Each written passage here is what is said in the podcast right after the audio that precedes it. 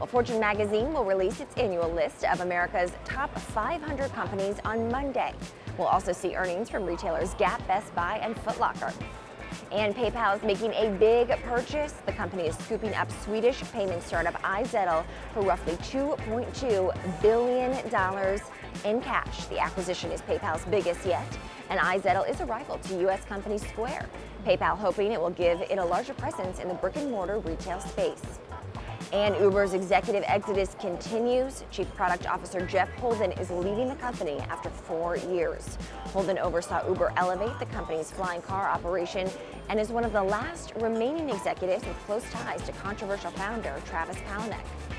And Lyft is on Uber's tail. The number two ride-sharing service in the U.S. says it holds 35% of the market. That's a 20% increase from 18 months ago, and the news comes after Uber's turbulent year. Lyft says its recent success is due to new passengers and greater brand awareness. And Sprint is seeking out seniors.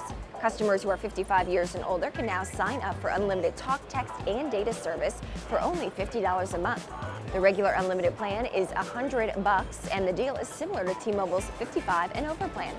The two companies plan to merge if the terms of their agreement are approved by the government. And would you take a ride on a rocket?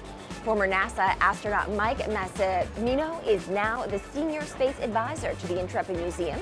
He stopped by Cheddar and told us that private companies like SpaceX and Virgin Galactic will soon make commercial space travel a reality.